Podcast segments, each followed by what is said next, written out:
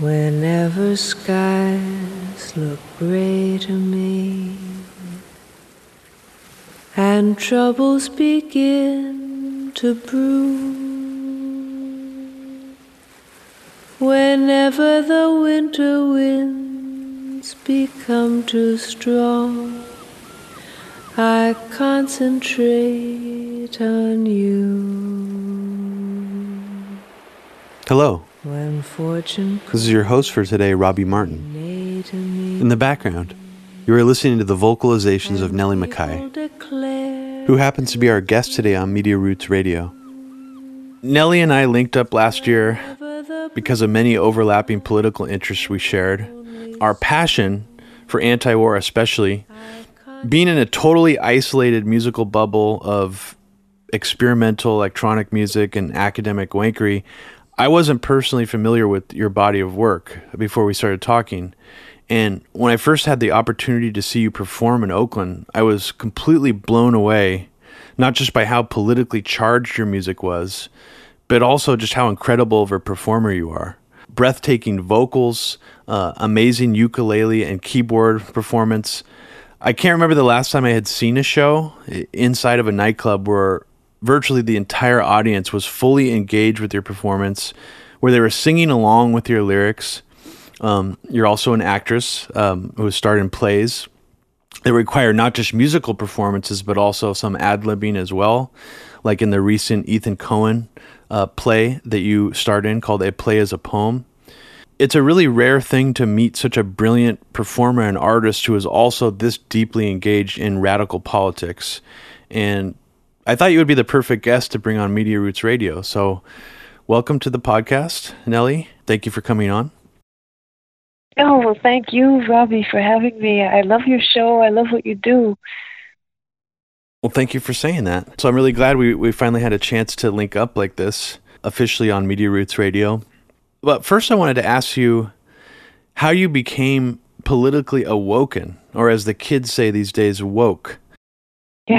was it a gradual process for you? Was it a slow evolution, or was there some kind of perhaps some kind of catalyzing event in your life that led you in that direction? well, when I was a kid, I remember uh, we had a little 10 inch black and white TV, and um, uh, I remember it was election night, 1988, and my mother looked unhappy, and I thought, oh no, mom looks unhappy. What I do? and and she said, um, oh, I, I hoped Dukakis would have won. And I said, why? And she said, well, he's a Democrat. And uh, generally speaking, uh, Republicans are more for the rich, and Democrats are more for the people. And um, ha!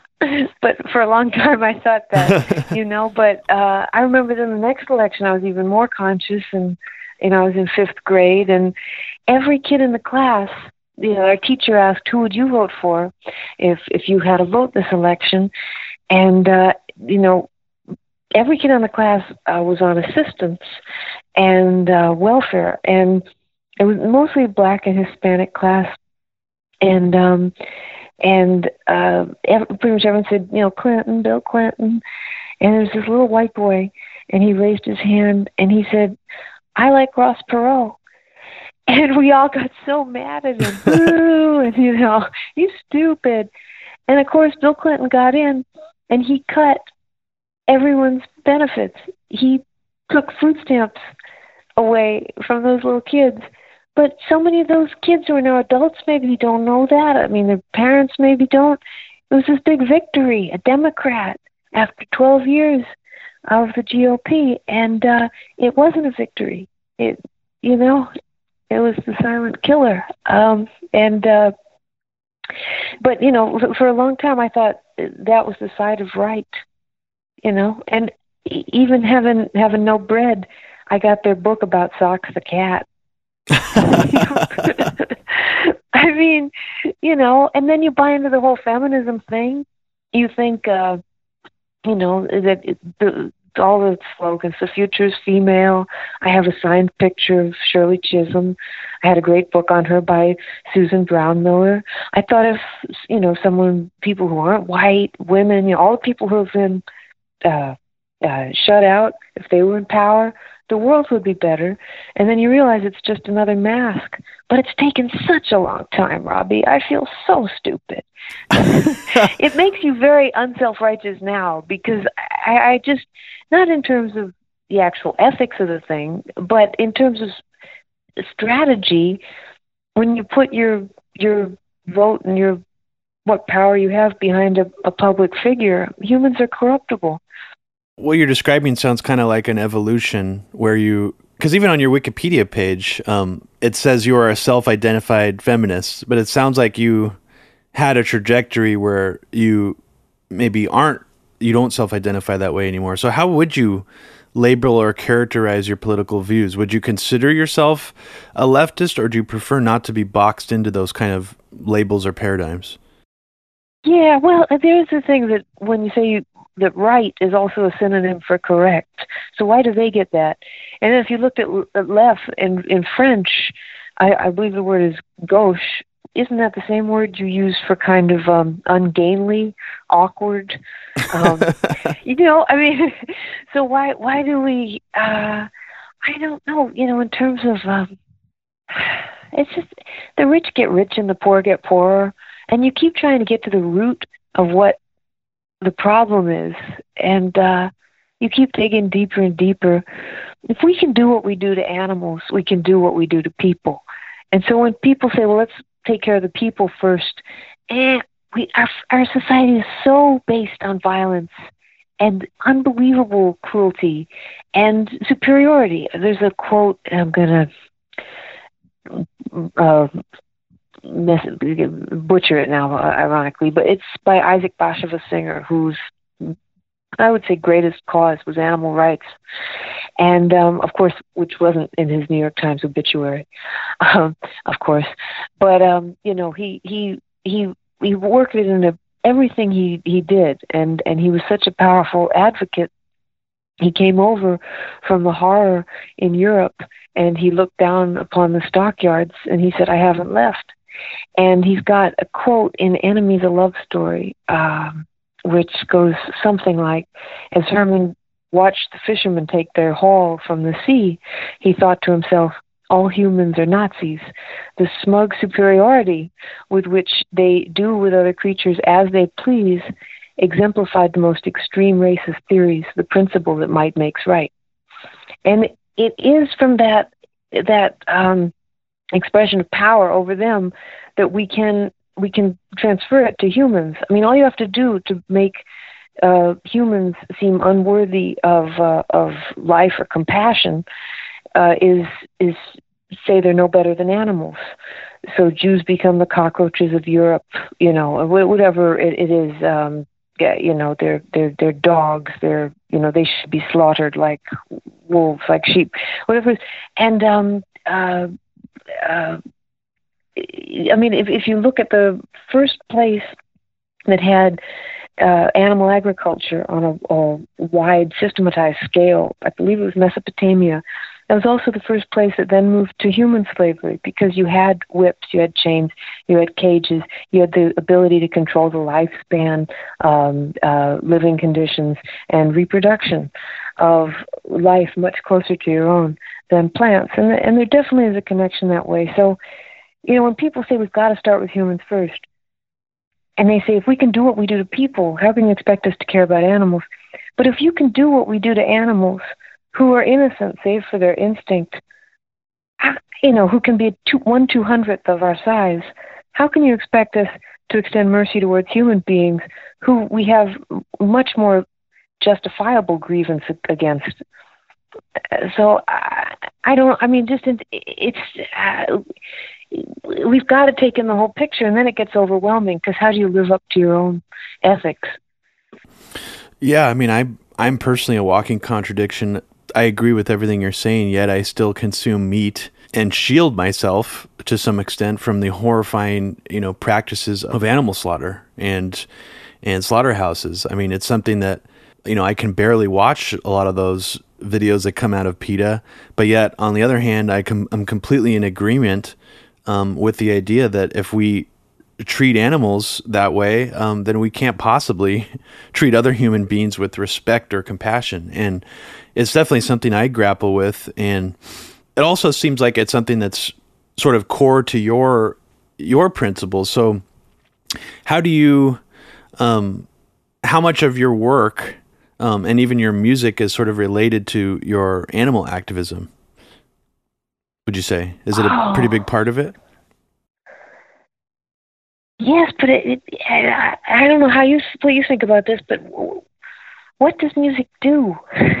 you know, I was just talking with a friend about Morrissey, and he said he'd seen Morrissey in concert, and he has these. I don't know if you have, but that he has these videos behind him of you know undercover footage at slaughterhouses. Then he has one about the cops showing police violence and murder. Um, and you know, how does he get away with that? And that's my first question. And how much how much does it change uh, people? I don't know what changes.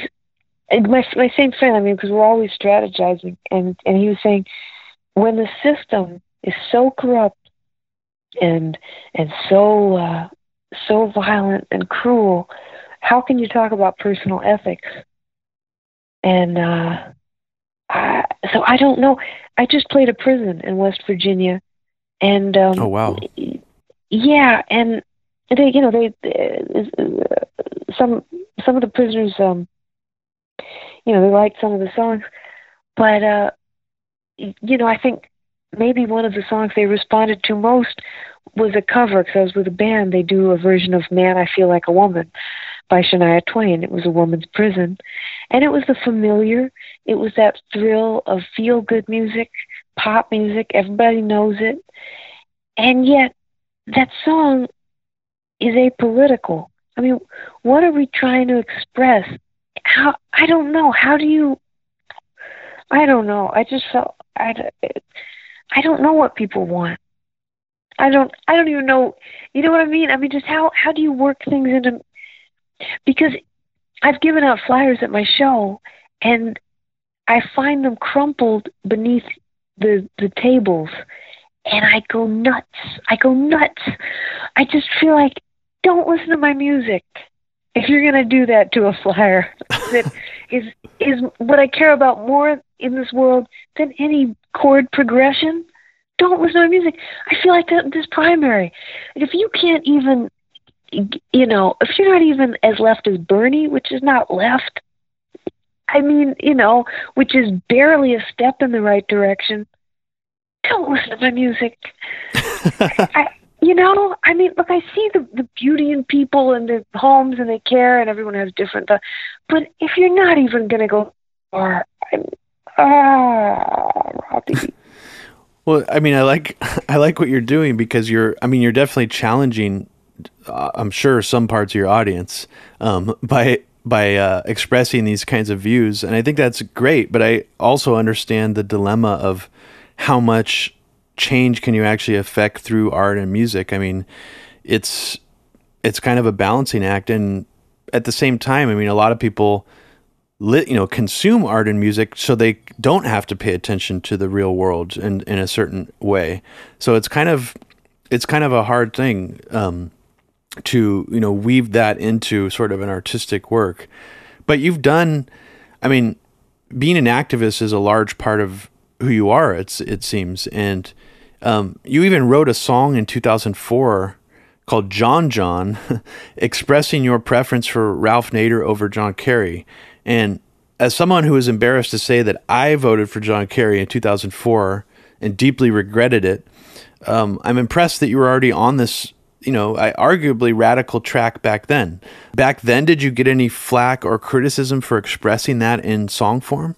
I guess not, but I mean, I'm I went with Planned Parenthood to Florida to stand on a stage with Hillary Clinton in support of John Kerry. So I I was conflicted then. I have to say, in 2008, I voted in Pennsylvania.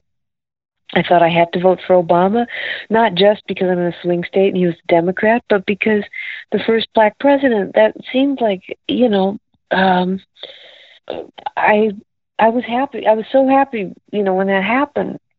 And uh, even in 2012, I thought, well, you know, maybe not having to run for reelection, you know, think, you know, Obama will do more in the next four years or he'll stop some of the bad things. And I thought, well, we can't have Romney, you know, the other side always seems worse.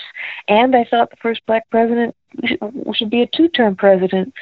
And, um, you know, you just kind of, I, I should have voted for Ralph. yeah. I know he ran in 2008. I don't know if, I forget who ran it. Two, it was Jill Stein, wasn't it, in 2012? I think so. Yeah, in terms of a, the Green Party, I I want to say it was Jill Stein, but I'm not certain. Because I did, I did the the rallies with Ralph. I mean, I've always uh, supported him, and uh, and then when it came down to it, because I'm in Pennsylvania and and the historical thing, I I just you know, so that's what I regret. But you know, try expressing that to people that what you regret is not voting for Jill Stein in 2016. It's voting for the neoliberals before. Uh, you know, uh, people's heads explode. Yeah, and this is a, something that also fascinates me about what, the world that you operate in, in. You've been on Broadway. You've been on Prairie Home Companion with Garrison Keillor, which is on NPR. You've starred in plays alongside of other, you know, re- famous Hollywood actors. Typically speaking, people usually in your position subscribe to a more template form of liberal politics. And I don't want to turn this into like a Hollywood bubble shit talking session, but how do you navigate that world as you do while having the politics you do? Is it do you find yourself feeling isolated at times? Is it a challenge? Or do you feel comfortable openly sharing your politics with your colleagues in in sort of this professional capacity? Well, I don't like to argue when I'm eating. so, you know, it's it's just such a shame to me because I I thought art was how you change the world. I so I I just get devastated. I think really the only reason to to be a a part of that world really is the money um, you know, in order to pay your bills, and because it allows me to talk to you. Because, you know, from the outside, it looks like, you know, you're doing things. But I think really I'd rather be door knocking, you know. If I could make the money elsewhere, I would just make my own work independently, you know. Um, political people, people who know what's going on, people who see how this has happened systemically for 20, 40, 100 years. I mean, that's that's who I really want to spend time with. Show business, it just it's so shallow. It's not that there aren't lovely people, but I get so depressed with the politics. Well, I can imagine you, do. I mean, that's that's part of why I asked you about that because we share, you know, we have a lot of overlap in our politics, and I mean, just from the outside looking in, in the world of show business, it doesn't seem like there are very many people who, or even let's just say in a, in a diet way, sort of even Bernie supporters. There's not very many of them. I think like Danny DeVito and a handful of other people in Hollywood came out to support Bernie. But have you met others in show business who share your politics um, and who are, are even like you know like a lighter version of your politics, like who are really into Bernie and, and found a pocket of solidarity within that community? Yeah, uh, Max Casella, who I just did the show with, um, he's he's he works all the time uh, as an actor, and uh, he's um, he's he's very vocal, and he'll drink and talk politics all night. He's he's he's working class, and he just he's he's no nonsense. Whereas I. uh I, I don't. Do, do you have? Are you good with the kind of? Uh, I I always I'm a pleaser. you know, I, I just want to. Uh, um, I I feel like I go from zero to two hundred. There's very little in between with me, and I, I it means too much. It just kind of rips your heart out trying to. You don't know where to begin. You know, when you're when you're talking to people who they they watch the they watch the TV, which is the corporations all the time, and they read the New York Times, and you you have to be better at communicating, I think, than I am to to remember that that's where I don't know how I got from there to here. You know, and I don't really know how to. You send a, someone an article, uh, Robbie. I how how did you talk to many people? I think it's so good to talk face to face, but I kind of I'm, I I don't know how to do it that well. Well, you seem to be doing a pretty good job of it. I mean, from from what I can see, but I, for me personally, I'm more of a keyboard warrior.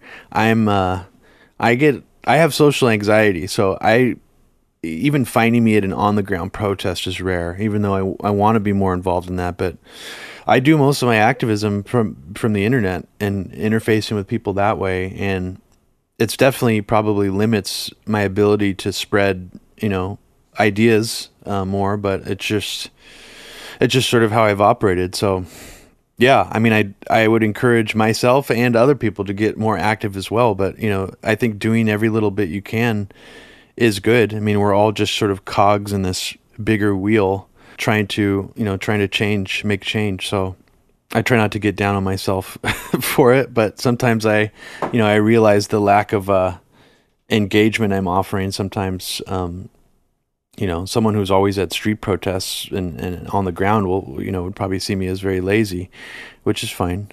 No, oh no. Well, there was something I read uh, by a disability activist that said that when people say armchair activists, they're um, they're not, um, you know, that, that it kind of puts down people who can't leave the house. You know, there are some people that are unable to. So, and the also the internet is so powerful so I wouldn't discount what you do at all. But most people, um, when they see things, they don't engage with it online, but they see it. You know, so it has so much more of a manifold impression on people than um, than than what you get back. Um, and uh, I've learned so much online. I've been shaped so much from what is online because I have a dog who's a little bit disabled. She's getting older. She's like living with a terminally ill child. So I, uh, it's you know, there's a lot. Of, I mean, the Bernie movement, and then so many people that I listen to online, including yourself, they they change your life, but you don't even realize that's what you're doing. Oh well, I appreciate the encouragement, and I'm glad that um, the work I do has had a positive impact on you.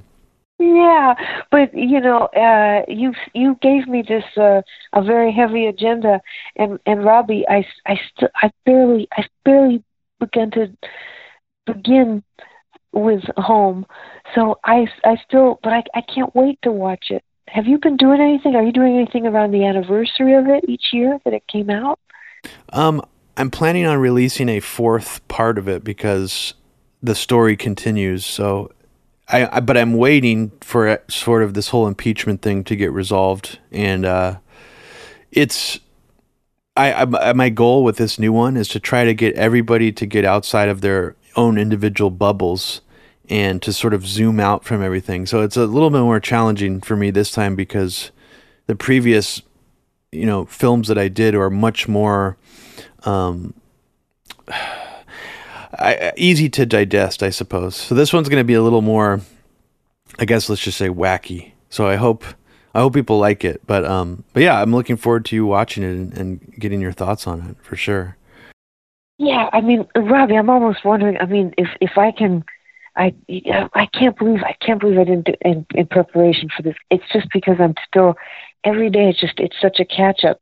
Um, I've I've been I've been away was it four months now. I wanted to ask you a little bit more about some of the activist things that you've done in the past.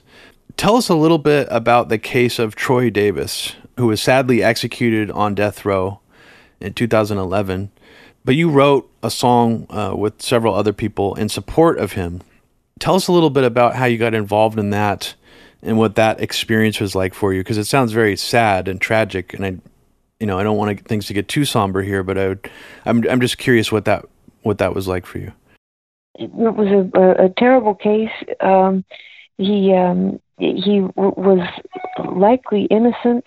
Um, there, you know, they, they should have stopped the execution. Um, he he was executed on uh, in 2011 in September.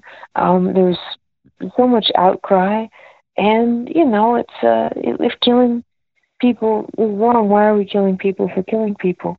You know, when I when we just played this prison, uh, at at the end of it, you know, uh, at the end of the concert, it's you know, group C, single file, and I just even outside of the death penalty, I, you know, I would not do well in prison. Like it's just, ooh, I, I don't think I could take it. You, you, uh, it's you know, and and and the hypo- I'm not making these are all kind of disjointed thoughts here, but it's just obviously the hypocrisy of our society. It's the hypocrisy of prison. It's not that people uh, don't don't do terrible you know individual things, but um, again, in a society where the worst are are they're not only free but they uh, they're raking it in. They're uh, they're living the high life. It's it's it's obscene. It's indefensible. You know, it's uh.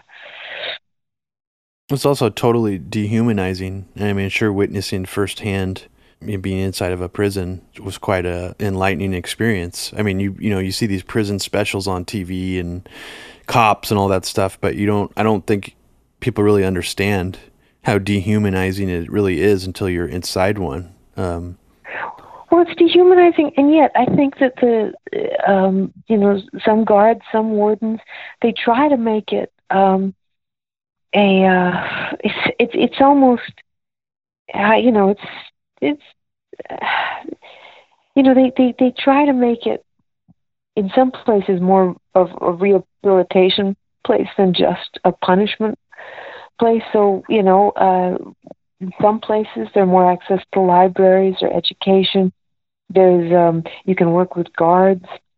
In this prison, they they work with dogs to um, so to train them. They they live in their cells with them. Some of the dogs were at the shows, and uh, and and they go to vets with PTSD. Um, and uh, you know they had a maternity ward, um, it, but it's all just it's all this sick joke. I mean, the whole thing, you know, and how many people are in prison? Um, I, I believe it's half are they're nonviolent uh, crimes, um, and I'm not sure of what uh, was that life sentences. This was from the, the recent Chris Hedges interview with with Abby Martin, um, and um, uh, so I don't have all the statistics right, but it's just, you know, and what is the the the rate of going back and committing a crime again. I mean, I think for men, once you age out of a, that certain period of time, your 20s, 30s, the idea that you go back and commit more violent crimes plummets. Um, and for women, I, I think it's it's much much less. And women tend to, I believe, uh, uh, receive longer sentences, and they are reviewed more critically and get often get less a chance at parole or receive less parole because I think women are seen as uh, they're supposed to be better than that. And uh, how many women in prison are mothers? How many kids are missing their mother, who tends to be the primary or sole caregiver of those kids? The whole thing. It's just. But Robbie, I mean, the, the tragedy of life is everyone pretty much thinks they're doing the right thing. there are so few genuine psychopaths, and there are sociopaths, but most people aren't that. They just they go along with this psychopathic society. Yeah, they're following orders. I mean, it's yeah, and and you know, not to this is will be unfamiliar to Media Roots Radio listeners, but America still holds the record for the highest percentage of incarcerated members of their own population we are I think China and Iran maybe rank right below us, but it's it's fascinating the way that we talk about our country being this free democratic society, this beacon of freedom throughout the world, yet we have the highest incarceration rate in the world. I mean it's it's quite strange. But you also produced a musical show of your own called A Girl Named Bill, which is based off the life of transgender jazz musician Billy Tipton tell our listeners a little bit about why you decided to do this project and a little bit about Billy Tipton. Well, prior to that show, we'd done two other biographical shows. One was of Rachel Carson, so that was quite relevant. We thought about calling the show Nice Try, Rachel, because it's a lighthearted look at pesticide poisoning and um, and an attitude towards the environment that, uh, of course, has only increased, if anything, uh, since she wrote Silent Spring. And then prior to that was one about Barbara Graham, who was the third woman executed in the gas chamber at San Quentin. And just one more thing about the death penalty it's the ultimate premeditation. I mean, there's nothing colder and more, uh, there's no. There's no passion or feeling in the crimes of the state you know it, it's it's it's it's the ultimate judgment and um and and lack of mercy or forgiveness or all these things we're supposed to believe in. If if you ever see the movie I Want to Live which is based on the life of uh, Barbara Graham, they do a really good job of showing the steps leading to her murder. And when she's waiting and praying for the governor's call, and she gets a stay, she gets a stay of execution phone call after phone call, and finally they say, no, we're going to go ahead. And you see the cyanide dropped. You see the gas begin in the chamber. It's really well done. It's a movie from the 50s, but it's um, it's still all too sadly relevant. What's the movie um, called all, again? I Want to Live. Okay, and it's a dramatized version of her story. Yeah, it's with Susan Hayward, and the soundtrack is by Gerry Mulligan. It's a great soundtrack. Um, and I was talking to David Byrne. He came to see the show, and uh, he said he he was it had a real impact on him when he saw that movie. Um, and then in her her real life saga, um, we use some elements that aren't even in the movie in that show. We, we'd love to do them again. Uh, it's just that the band eats too much um, to take them on the road. But then the third uh, um, uh, biographical show we do with the band is of Billy Tipton. Again, it's in the 1950s. In the 50s, it, it, it, it, there was so much going on in that decade, and I think so much of it was that it came after the bomb, and that um, it just it, it that changed the the world. It changed the culture permanently. We now have the ability to annihilate all life on Earth, and um, we're still coping with that. But you really see you see that in film noir. You see that in the beatnik movement. You see that in the baby boom. Um, boomers, I always thought they were the greatest generation because they.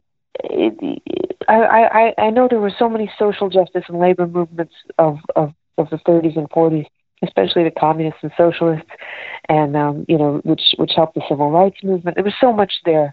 Um, and then there there there were you know there obviously there was the fight for the right for women to vote you know there's there've been so many the abolitionists there's so many people's movements but to me for some reason the 60s had such a hold on uh, on my imagination because they challenged so much of of our politics both personal and political you know what it meant to be a man you know all people saying cut your hair, you know, uh, the idea of superior violence. They it seemed like the whole world opened up, and so now it just devastates me that the boomer, so many of of the boomers have turned on themselves, and they've um, they've diminished what they accomplished, and they've turned their back on uh, on what they seem to really believe in. That's devastating. But anyway, all three shows, including Billy Tipton, they're set in the 50s. And I think it's because so much was going on then. Color TV. TV. Have you ever seen Jerry Mander's Four Arguments for the Elimination of Television? It's a book. No. It's good. He also wrote another one called In the Absence of the Sacred, which uh, ties in with the American Indian movement. Really good books. And I think that's his real name, Jerry Mander. Interesting.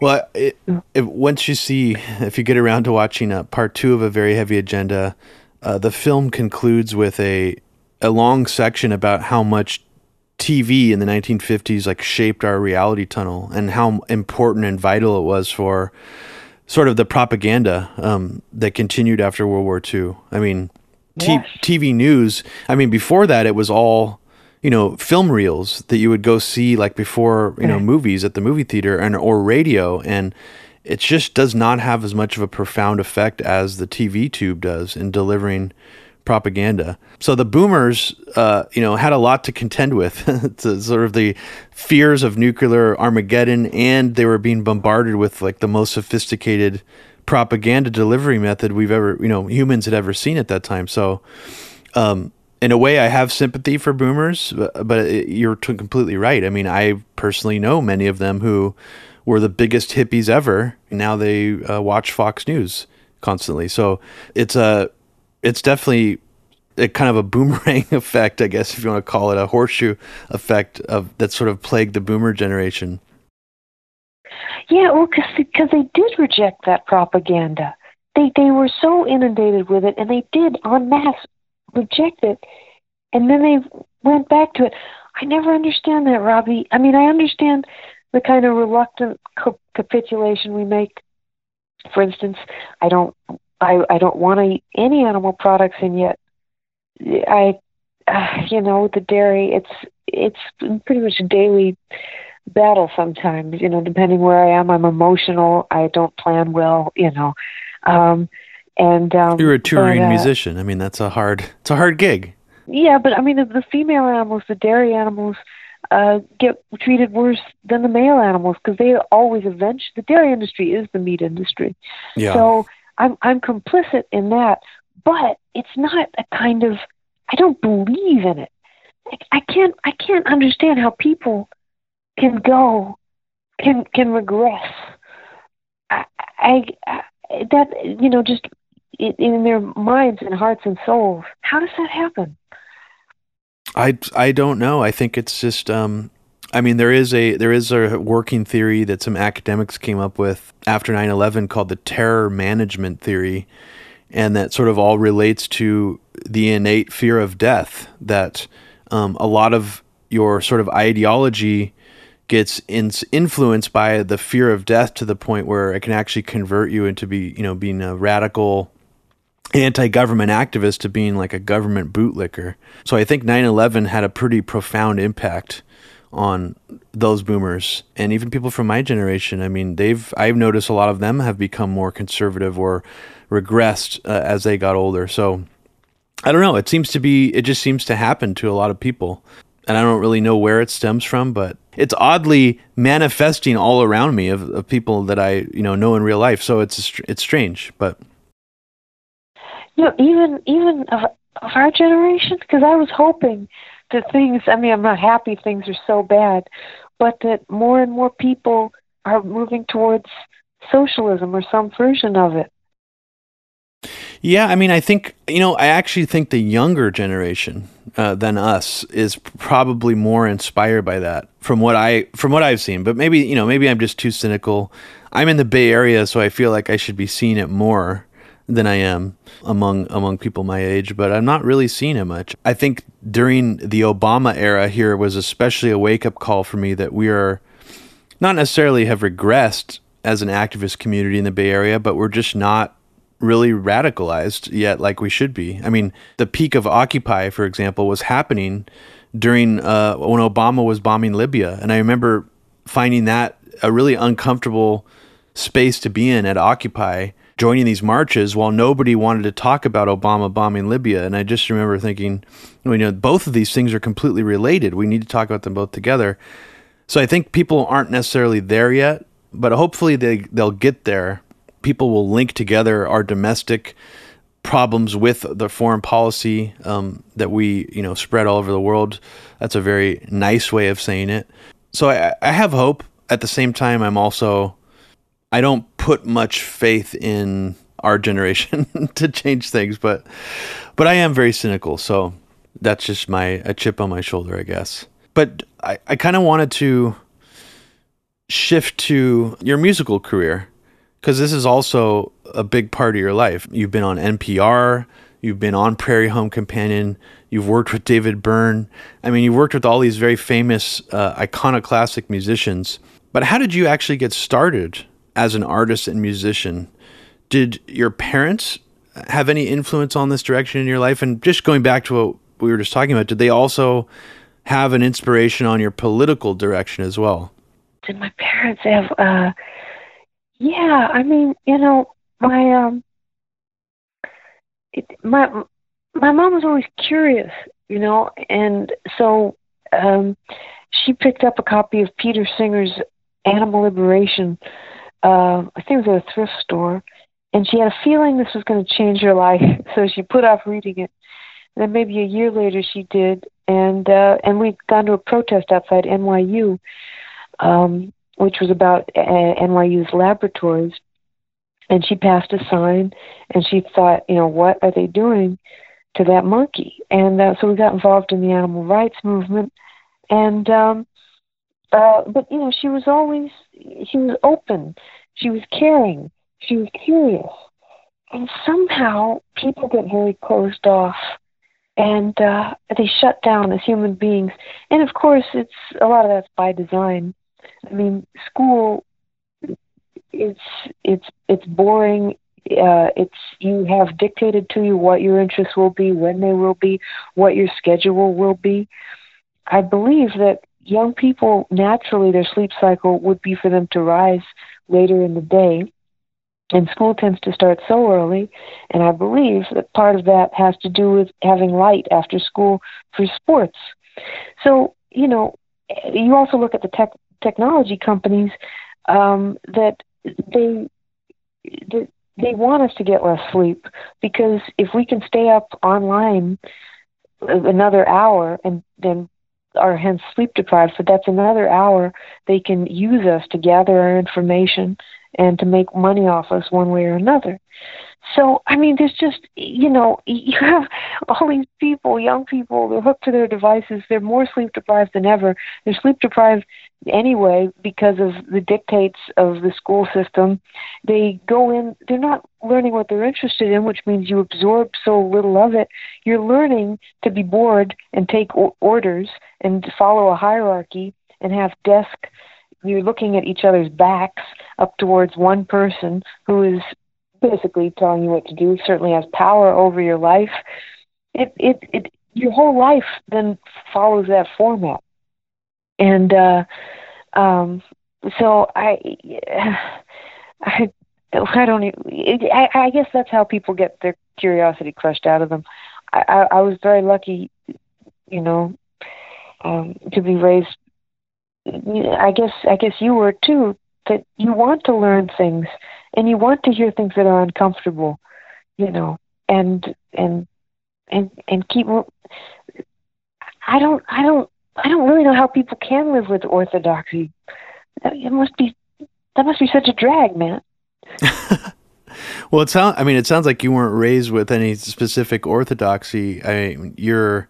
I take it you probably weren't raised religious. Am I correct? Uh, no, right. Okay. How could you tell? well, it's interesting reading about your father. Uh, just a slight detour about him, Malcolm McKay. Um, he has a very interesting body of work as a playwright, and he operated seemingly in the space of BBC, um, working on a lot of these plays. And I haven't seen any of them myself, but the, from what I've read about them, they appear to be very politically charged. Some of them, and uh, occasionally dealt with very controversial subjects like specifically AIDS and military drug abuse. Um, and that's, you know, that's sort of out of the ordinary. That's those sound like, you know, difficult subjects to be able to make plays out of, and especially from the time period that he did. So how did you perceive these works by your father when you were younger? Did you understand them? Um, did they seem edgy or controversial or like and how do you see them now? Yeah, you know, I but Robbie, I have to say I'm not that familiar with them. um, um, but I I uh I you know, the theater is just a it's no matter what you do, um, you're getting people almost exclusively from moneyed classes. You know, that's the theater is a, it, you know, has a much higher medium income than say movies or music. Um, and pop music has been so constrained by uh, you know corporations taking over the radio, uh, and that's a little bit of that is discussed in Death of the Liberal Class by Chris Hedges, um, and I think that was following the '60s that they really consolidated and made it much harder for people to find things. Although maybe I'm just making excuses because I'm bad at the internet. Because you know some people do find a way, but um, but but theater also it's live. If everybody walks out, um, then you don't have a show. Uh, it, it doesn't exist apart from the audience because it's live. You can't just make it and hope it'll be discovered in 30 years. I guess you can write it, but you know, so you you see so many things. I don't see much say on Broadway, but you see things that that they're supposed to be political or radical, or they're talking about uh, Palestine. Are they really? You know, if you make a show about the Palestinians and Hillary Clinton comes to see it, how much are you actually saying? I feel you like know, you're you're you're talking indirectly about something, and I'm curious to know exactly what which play this is. Or are you just oh, talking no, figuratively? No, that was a play. It was a, it was a, uh, there, there was a show. It called? Uh, what the Band's Visit? I haven't seen the movie. I haven't seen the show, so I'm just I'm guessing though. You know, because I know two people who I, I've worked with and, and loved working with who worked on that. But I'm just saying those people don't come to that show and sit through it. Art is so tricky. Uh, I mean, because people come to my show, and I'm trying as hard as I can to say something while keeping it entertaining. And still, at the end, when I hear what people say, I want to shoot myself in the head. I just think, no, oh no, I, I don't know what because if you actually go for the jugular as you do, you would have to alienate because you it would have to be that raw truth. The only thing I cling to is the idea that um, that people need to hear it from they say seven different sources before it even registers an, as an idea. And I wonder how many different sources they have to hear it from before it it it changes them because we're up against such an avalanche of propaganda and indoctrination that happens from cradle to grave, from sources both subtle and blatant. You know, it's that Marxist idea that it's disseminated um, not just in the most obvious ways, but in ways we can't even see, in ways it's almost impossible to deal with. So we are up against so much money that you know we we uh, you know, maybe maybe we're asking for too much. Well, I think I mean there's a glimmer of hope here too, where it seems like there's really a climate after Trump got in office where they are there is a lot of the ruling class are trying to you know like they've always done marginalize independent or radical media figures but they're now you know outright trying to censor them and get them deplatformed and i think you know in some ways that's frightening that they've yeah. gone to those uh, levels to do that. But the, on the other hand, it's also hopeful that they are that desperate to stop you know people like my sister Abby Martin. They even uh, an Israeli lobbying group that's funded by the Israeli government tried to get her deplatformed off Joe Rogan permanently. They sent him hundreds of emails encouraging him uh, that my sister was uh, possibly anti-Semitic and can't be trusted.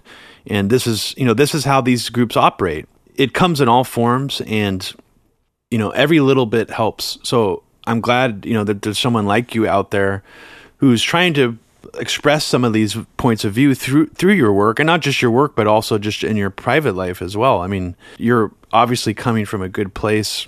I don't want to make people feel like there's no hope here, but you do have to alienate people sometimes to go for the jugular you know, I think it's also served me well in some instances, but it's probably also burned some bridges for me in certain instances, and that's just sort of the price that I've paid for it. But also, Robbie, people can change their mind. So it's that thing. People can get so mad at each other, and then they can. People can change. They can hear it from somewhere else, and they can think maybe Robbie was right about that. well, let's hope so. And it may you may find you may feel it's too late, but I wanted to ask you more about your music. You're such an amazing singer. I, I just wanted to know how young were you when you realized you could sing? when did you realize you wanted to actually do that professionally? And did you also take lessons or train to be a singer, or was this ability um, something that came naturally to you?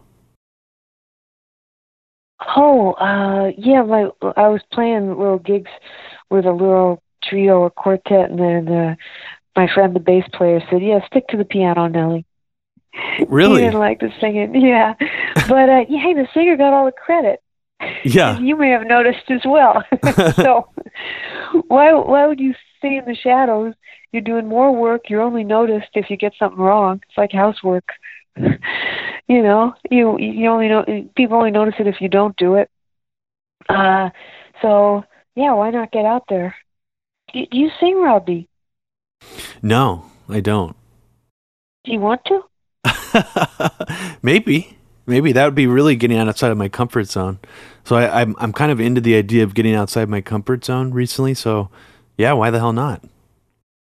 Yeah. How else are you going to get out your comfort zone? I know, right? Singing is probably one of the one would probably be one of the most vulnerable things I could possibly do. So, yeah, let's give it a shot sometime. what, what would you? What kind? What kind of music would you sing?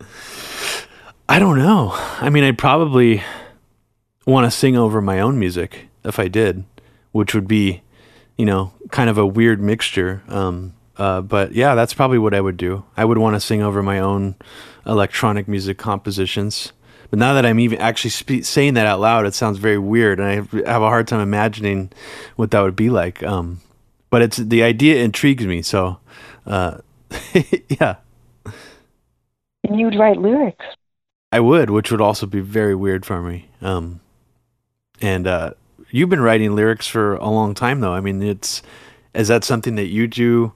Um, like, does the inspiration to write lyrics just come to you suddenly? Do you are you the type of person who walks around with like a little tape recorder or notepad to write things down? Like, how do those how do those pop into your head? I, you know, I mean, I guess once in a blue moon. I think most of, I think this is an expression of self sabotage, but I think most of the time I hear something, I think, oh, I should write that down, and then I don't, and it's gone. I mean, you've written so many lyrics; they must come from somewhere. Yeah, but they're very hard. I I would love to just do. My auntie Chrissy's always saying, "Why don't you do an album you don't sing on?" and uh, and um, she's actually lovelier than that, but she can something. Oh, ah, lower your voice. Uh, lyrics are, are very hard they, it's it's as long as you can't crack it, you have a melody and just there's nothing. Maybe I need to drink more. But you have uh, so would you say your passion with music making is more geared towards the compositional end of it rather than the actual performative singing aspect of it or I I think so. I don't I don't know people, you know, it just seems so private to me mostly when I listen to music, it's just so private. I but you, since you perform live, do you enjoy the communal thing? Because I just I almost never go to concerts, so it, it it just seems like it's it's something you listen to when you're making the homemade dog food or you're driving and you could pretend you're in a movie. yeah, I mean, I I definitely enjoy performing, um, but I'm also not putting myself out there in as vulnerable a way as you are. I don't sing, I don't perform a live instrument while I'm performing. So I have a lot to fall back on. And I think I, I can't imagine the level of anxiety I would experience of uh, of doing the kind of performances you do. There's more room for error with what I do. A lot of it's on the computer, a lot of it's pre-sequenced. So I mean I'm I'm just sort of fascinated by the level of willpower that it takes to get, just get up on stage like you do. And your audience, I mean, like I was saying at the beginning, they seem extremely engaged with your performances. I mean, the the crowd energy was kind of I haven't really seen that before, unless it's at a very very large show, you know, with like a superstar, you know, stadium kind of a vibe to it. I mean, what is that like for you when people are singing along to your lyrics? Um, how does that make you feel? Well, I mean, it's it's it's great. You know, if they if it's fixing to die, that's great. I, I mean, it does seem like say if people they like a love song, it seems like there's so many of those that um I, I mean, people they're they're capable of such tenderness, and yet they accept things that that they that are are repugnant to them. They don't only accept them; they they champion them, they defend them. They don't just tolerate them; they celebrate them. And it's it's the schizophrenia. I guess that's what I think about more than than music, really. Cause, uh, you know, I, I know some people don't like this, but Van Morrison, you know, he kind of said it's all been done. I mean, to a degree, it has. I envy people who really have something to say creatively. Because at this point, I, I I would just love, you know, health care for everybody. Could we stop bombing people? Could we just, you know, could we no more factory farms? Could we could could we stop treating animals like unfeeling machines and just extend them equal consideration as beings that can suffer? Could we just do that? I really don't think the world needs another song. But I'm glad if you make more music because I really love your music. Love yours as well. Well, I just, I just, you know, again, I spent a lot of time in the car, and and and your music, it has the the beat of the road to it. well, that's that's that's good. I like that description. Yeah, I gave Nellie a copy of uh, the record label records compilations, "Drinking the Goat's Blood" and "Electric Carpets," for anyone who wants to check those out. And I love, I love leaving them on the seat when I have to park somewhere, because they not only obviously have, they have these uh, these pictures with them. Uh, and where are those pictures from? Probably. What? Yeah. Those are both from um, a Masonic supply catalog uh, for initiation ritual pranks um, that Masons would like to play on each other, apparently. Uh, and I, I don't think they sell those kind of things anymore, but they used to have a whole catalog um, back in like 19, I think it's that's like from 1915 or so of, uh, of yeah, they're all Masonic pranks. So I'm obsessed with the Freemasons in case you didn't already know that. Yeah, they have they have that that feeling of um, '60s counterculture commentary. You know, the, yeah. the, the way they put together. Yeah. You just started a play uh, that was produced by Ethan Coen of the Coen Brothers fame, called "A Play Is a Poem." And as a personal huge fan of Ethan Coen and the Coen Brothers body of work, uh, I can't imagine what it would be like to work with someone like Ethan Coen. I mean, it sounds kind of like a dream to me. So, what was it like for you to work on a Play Is a Poem? I mean, just on a personal level, like how did that? And, and also tell us a little bit about how that happened for you. Did you have to audition for the role? How did you get involved in that? Yeah, I guess. I mean, I've gone up for a couple of uh, Coen Brothers uh, pictures, and um, and then Ethan had come to some shows, and uh, so you know he's he's he really knows he he almost always references a, a, a band or an artist I don't know, and I pretend to know who he's talking about. but uh, you know he loves music. It's so funny because I think I know more movie trivia. Uh, just I don't know more than him, but I, that's what I I know more movie trivia than music trivia in my head, is especially from the the, the golden age, the black and whites, and um, uh, and he's really into music. So it's just that thing. Everybody is interested in what they less of what they do as a profession, it would seem. But um, yeah, so yeah, he asked me to do it. That was nice. So he just directly you didn't have to audition for a Play Is a Poem. He he directly asked you to be in it. Yeah, thank God. I would have fucked it up. and just out of curiosity, can you tell can you tell us really quickly what other Coen Brother films you auditioned for? Yeah, as, as a folk singer and Inside Llewyn Davis, uh, as both the wife and the secretary. They're two different parts in uh, the one Hail Caesar. Oh wow! Okay. One? There might have been another one. Wow, that's incredible. Yeah, because Inside Llewyn Davis uh, really you know sort of shows you that they are or or at least Ethan from what you're telling me is like very very musically knowledgeable. That's a really amazing film. I mean, not just for a Coen Brothers movies, but also just like the sort of the musical history in it. Describe what this what it was like. I mean, what kind of a play was this? Um, it sounds almost. I mean, from the way that I read about what the play was like, and even the title itself, it sounds like there's kind of kind of a meta aspect to it. Like it's not. It doesn't sound like it's a typical play. So how how would you describe it, and what was your role in this? Well, yeah, it was it was the the music. So I would do a song uh, in between each act, and uh, and and top and tail it. Um, uh, and um, they they uh, even and uh, our, our director Neil they uh, they were so generous. Up until opening night, I was trying out an entirely different song, and they were letting me open uh, improvise and and they let me improvise even within the show. There were spots. It's um, you know they're they're they're secure and um, and uh, and it, it, it, that that's rare. There's so many. There's so much insecurity.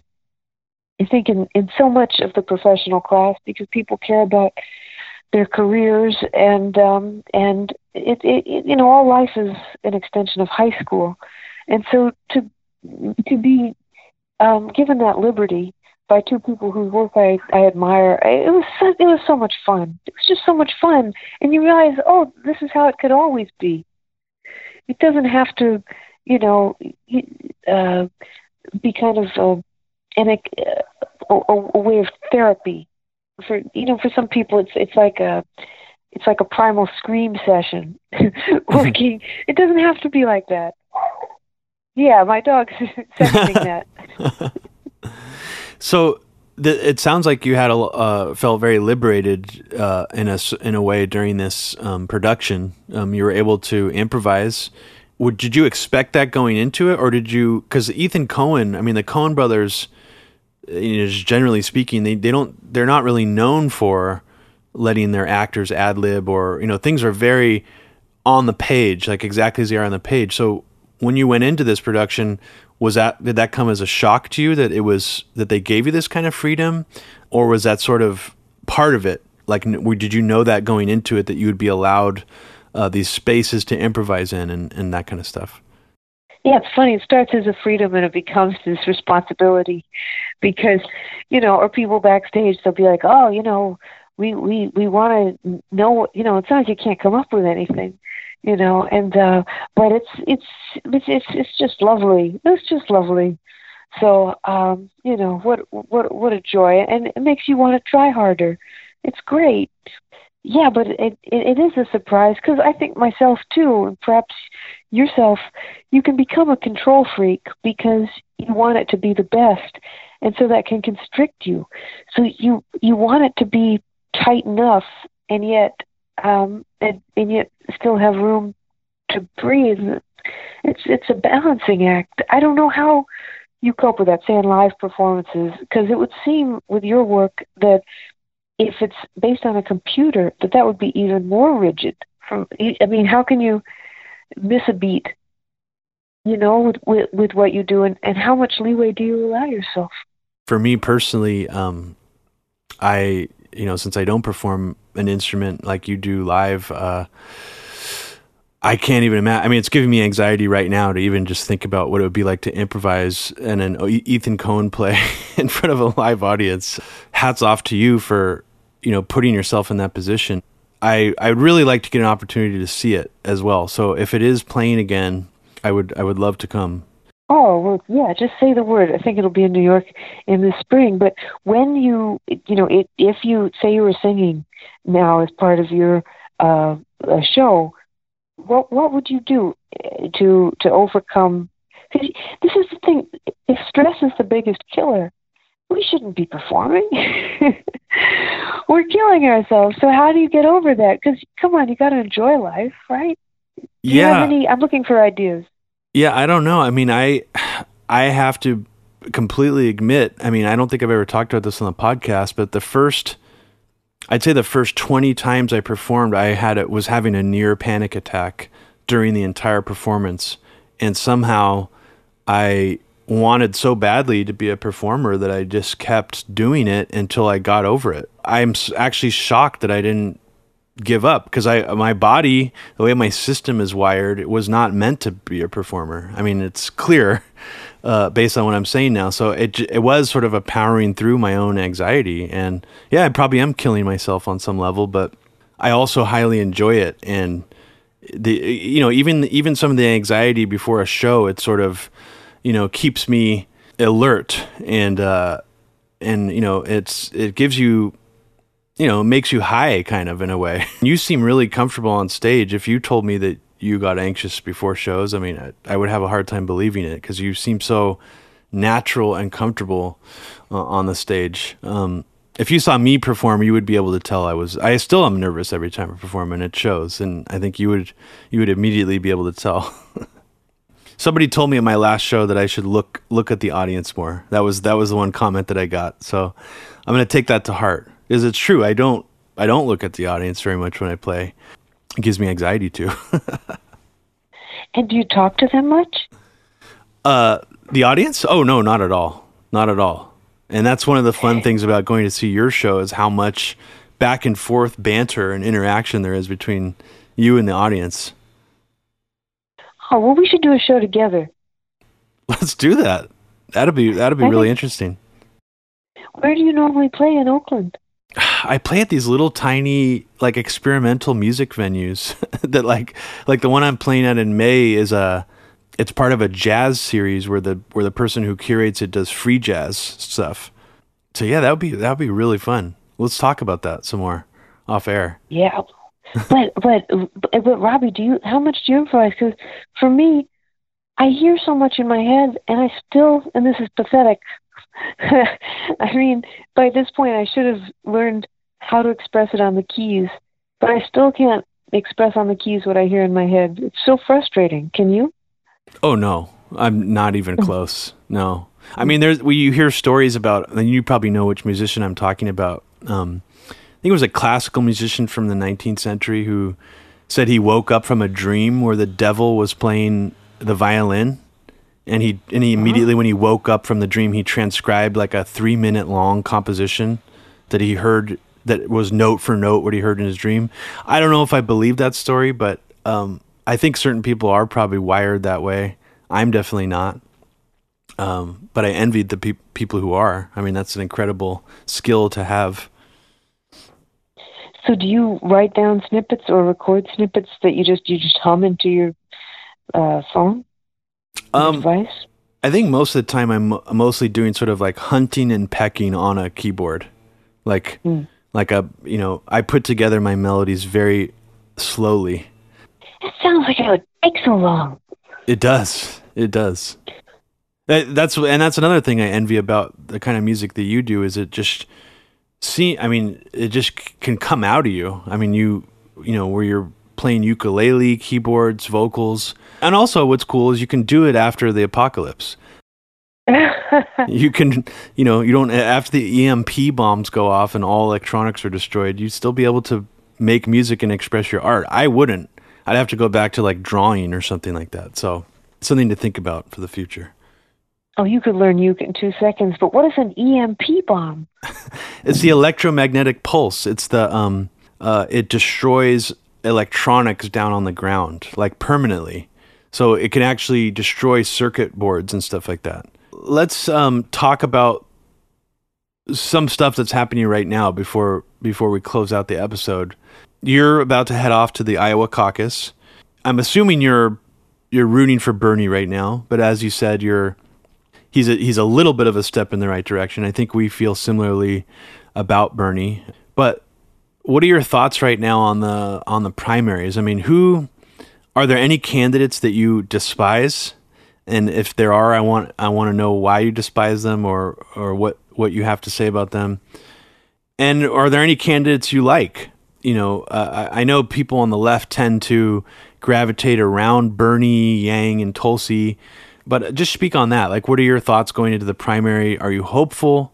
Well, generally, I, I, I just I, I've the co-opting of uh, feminism or or whatever you know there are different terms for feminism into we need a first female president it's a mistake and it's one that i did I, for so long I I can't believe the things I used to say, and this is why I just I you know you every day I ask myself, am I wrong?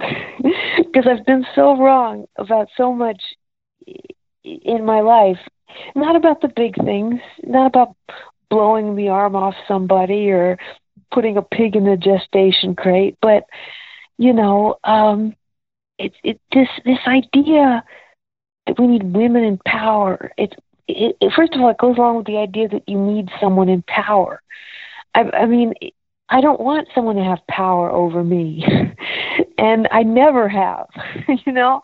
Um, and uh, uh, you know, the idea that we need nation states or we need this vast centralized government. I mean, these are unbelievable mistakes. Um, it's it's just, uh, and so the idea that you want to take the system and put a new face on it is a mistake, especially as that system mostly oppresses the poor, which is overwhelmingly female and not white. You know, um, and you're going to keep putting it's it's it's just it's such a lie and i just can't stand lies more and more. As i get older or i i see more and more what the lie is. Um mary daly she wrote a book called gyn gyn slash ecology. Um and um she was a radical feminist. She has a quote and again i'm going to ruin it but it's something like uh tokenism um it it doesn't advance the interests of of uh, of the people who need it most. Um, it it it re- it regresses us on the whole because it suppresses the revolutionary impulse, and you see that with Obama, and you see it uh, with uh, you know if say you see it with putting a, a woman's face on a system that fucks over women all around the world, and I, I just it's just it becomes this this slap in the face. It's a mind fuck. And I should have known this because I was born under Margaret Thatcher, who decimated the social safety net in England. And yet, for most of my life, I've been like, we need a first woman president. Why? Why did? Why do I? You know what?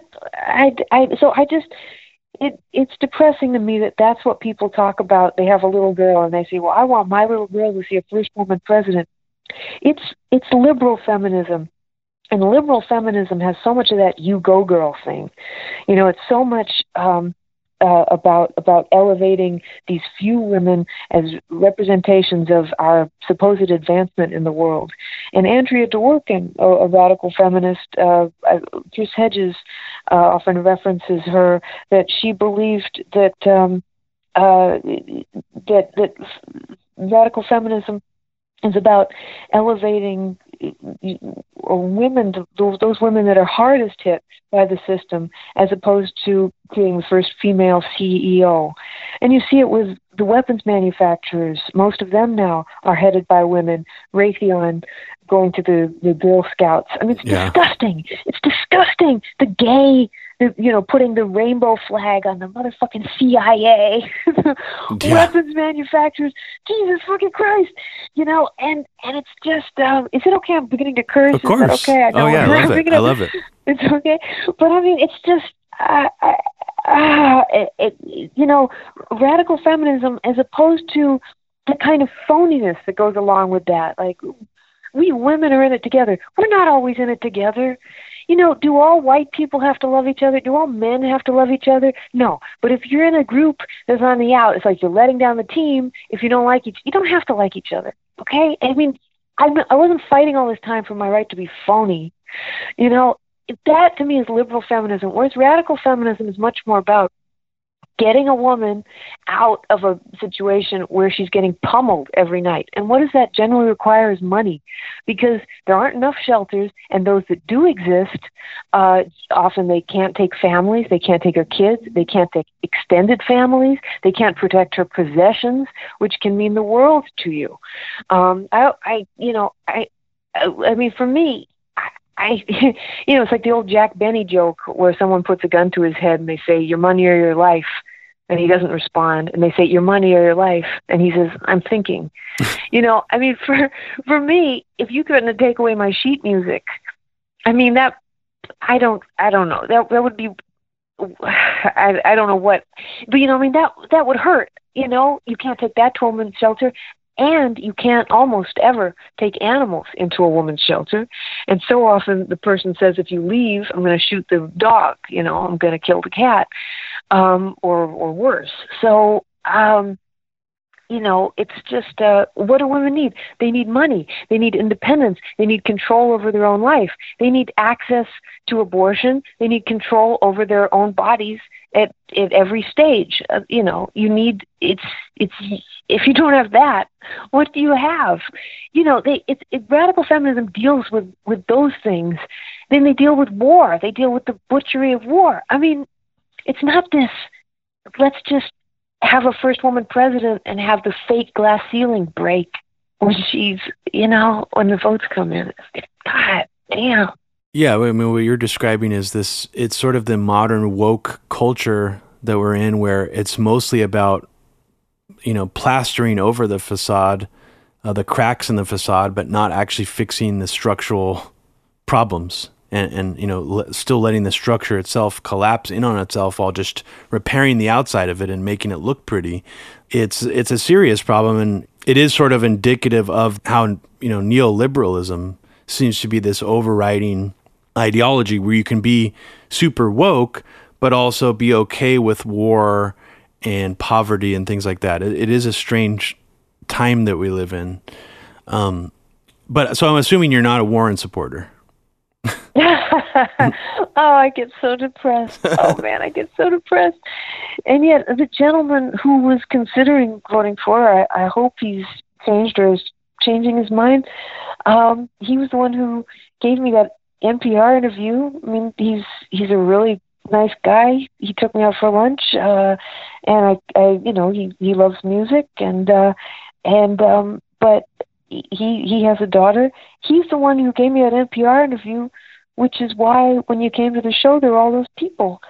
You know, so I mean, Robbie, I also ask myself, um, I mean, I want a little money. You know, I mean, am I a liar? Am I really down with the proletariat? You know, how how how far does this equality thing go?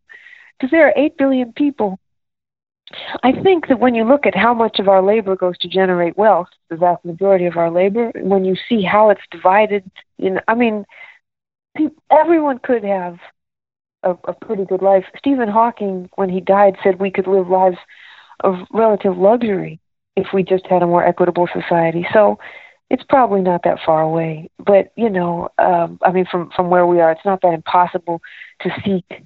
Um, but I, I question myself all the time you know, how much is ego? How much is being contrarian? You know, how much of me is a hypocrite? Do, do you? Oh, constantly. I mean, I think what you're describing is um, a really healthy amount of self reflection and, you know, just self analysis about where you are and where your place is in this world. And I think it's, I think it's really important. Yeah. I mean, on some level, we're all hypocrites. I, you know, hate Silicon Valley, but I use an iPhone. I use Google, but I, you know, continue to criticize it constantly on my podcast and whenever I have a chance to. So it's, you know, you just have to pick your battles. And sometimes you have to, you know, operate in a space that can arguably make you a hypocrite to make change. I mean, sometimes I, you know, it's like, organizing a protest against Apple using an iPhone. You know, I'm I'm for that. You know, why not? Um, so oh yeah. so that's that's kind of the paradigm I lean into. Um, but switching gears to what else is going on right now, what seems to be dominating most of the headlines. Um, Robbie, Robbie, just before we switch gears though, it's just you're not the one who created and promotes and engenders planned obsolescence. You're not the motherfuckers at Apple that change one little part or who constantly want you to get the newest thing. We don't need the newest thing. These yeah. what we have could last our lifetime if they wanted to. You're not, you know, we're we're just pawns in the game. Totally. I mean, of course, there's personal responsibility, but you know. Yeah, and I think on on some level, you know, to be a purist and to live the way that you preach on on every level, I mean, you'd almost have to be a, a monk that lives with nothing. I mean, that's so it's it's kind of like to participate in the process of changing things you have to, on some level, participate you know, or be part of some of this evil. It's uh, it's it's but it's something I grapple with all the time, and I think everybody probably does on some level who's involved this way. But right now, it seems like you know a lot of people like us, Nellie, are not really paying that much attention to uh, the impeachment trial, which is happening. And I tried to. I mean, I again, I tried listening to it this morning, and um, I could barely uh, focus on it, keep my attention on it. I mean, it was absolutely soul crushingly boring. And I'm just wondering, what is what is your opinion on it? I mean, have you followed it at all? And even just on the general question of, do you want, do you think Trump should be impeached? Um, and if you have, you know, an opinion on that, I, I'm sure it's a complicated one because if he's impeached, you know, we'd have President Pence. So, w- what's your take on what's going on right now? And have you been paying any any attention to impeachment? No, I've been paying no attention. My mother has though, and she said so on a day. Gee whiz, where did I put it? I put it in that. No, I have so many notebooks going. I think generally, uh, she said that they. um Wait a minute, is it here? Did I write it down on a napkin? Like trickle down was explained to Reagan in a bar. Yeah, here it is. Um, that um, they're they're wicked. The the more wicked people are, the, that they can be more the more charming, and that they're a bunch of gangsters. I don't. Ugh. Yeah. I just. It's just. What What do you agree to? And you know, what What do we agree to? I don't know. Talking to you, I have mixed feelings of going to Iowa. You know, because what, you know, Bernie gets in first drone strike he launches, then that blood will be on me, right? whatever I've done for to promote him. Um, and it's never worth it. You can get whatever 60 million people health care, and you kill one. You know, you blow the legs off one kid. That's not worth it.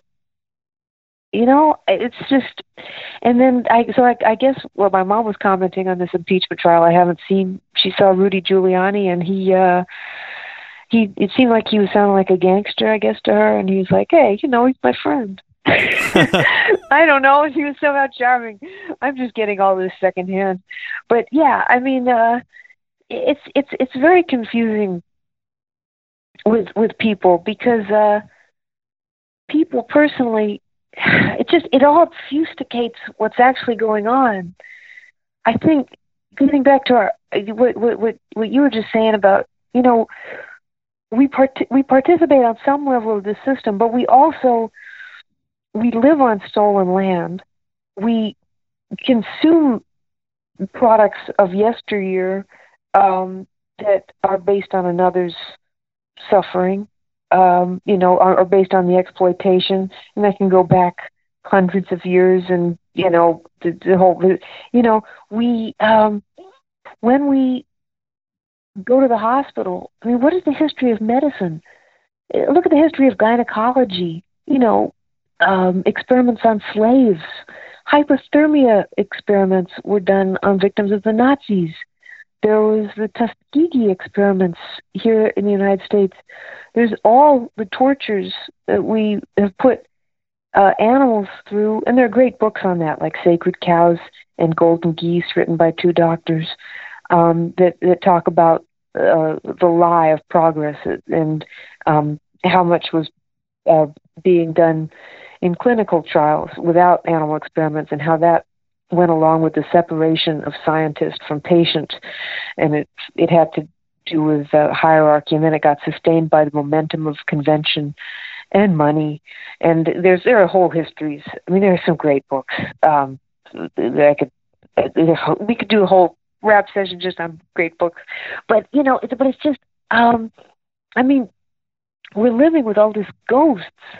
It's not just what we participate in directly, you know, but it's just, you know, if people suffered and died, animals suffered and died for what we have, we might as well use it and then try to stop that going forward. And uh, so I, I, I don't know how this relates to the impeachment trial. We're all colluding in some fashion. I don't know. It's just, you know, this impeachment. Jesus. I can't believe people, they're glued to it. Not my mama. She's just watching it in passing. and your mom, we didn't talk about her, but um, just a little trivia about her is she actually starred in the films The Shining, Superman 2, and Chariots of Fire. So for people who aren't aware. And your mom's name is what, Nellie? Robin Pappas. Robin Pappas, yeah. Um, and I actually, before I met Nellie, I totally remembered her role in Superman 2 because I had I've seen that movie probably over 40 times. So I was like, oh, wow, that's your mom. That's pretty cool. So your mom seems like a really cool lady and um, really glad to have you on the podcast. And just for anybody who's interested in seeing you perform live, do you have uh, any tour dates coming up uh, that you'd like to mention here? This will probably come out uh, before the 1st of February. Oh, well, you're kind. Uh, yeah, we're going to Arizona, Bakersfield, San Pedro, and uh, Vegas. We're doing a glamorous tour of Las Vegas libraries. And where can you should come? I'll try to make it. Where where should uh, people go look to find your tour dates? Is there a website that they can check? Oh, sure, Rob. I feel like such a pimp. um, this is my name, NellieMcKay.com. Do you have any tour dates? No, just uh, I'm just playing a couple of shows here in Oakland. It's on May 4th and um, and actually February 28th at um, in San Francisco. So just two. That's the extent of my touring. Yeah, do you like to travel? You know, I don't. But yeah, I have uh, I have traveling PTSD. So I need to get over that before going on another tour for Fluorescent Grey, my music, for sure. And is it, it, I forget what you said. Did you say it's by any means or is it mostly flying? Uh, I think it's just being away from home um, and my and my dog, my pup, uh, for too long. Um, yeah. So it's if I could bring her along with me on tour, that would definitely be a, a way to um, to cope with some of my anxiety. So maybe I'll figure that out at some point in the future. Yeah. And you tour with your your dog too, right? Or some I of the do, time. And yes, yes. I, I'm not looking forward to being away from her because you can't always cross country. It just takes too long with it.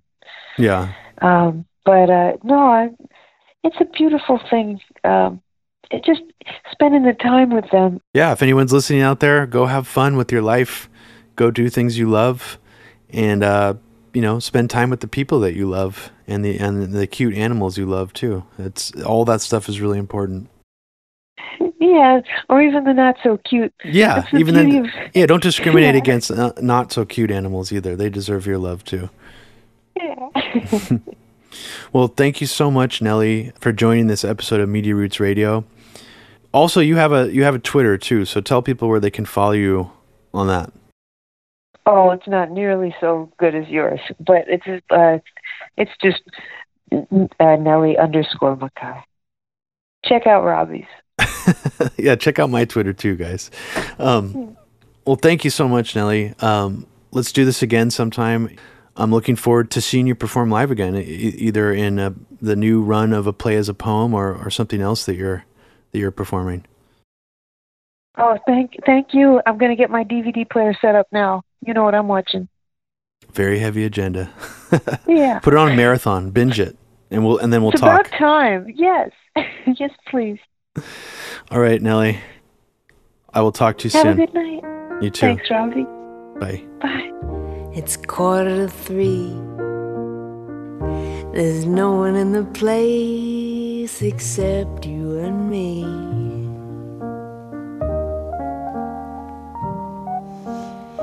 So set 'em up, Joe.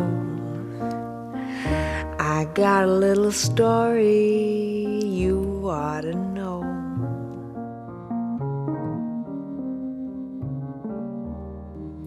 We're drinking, my friend,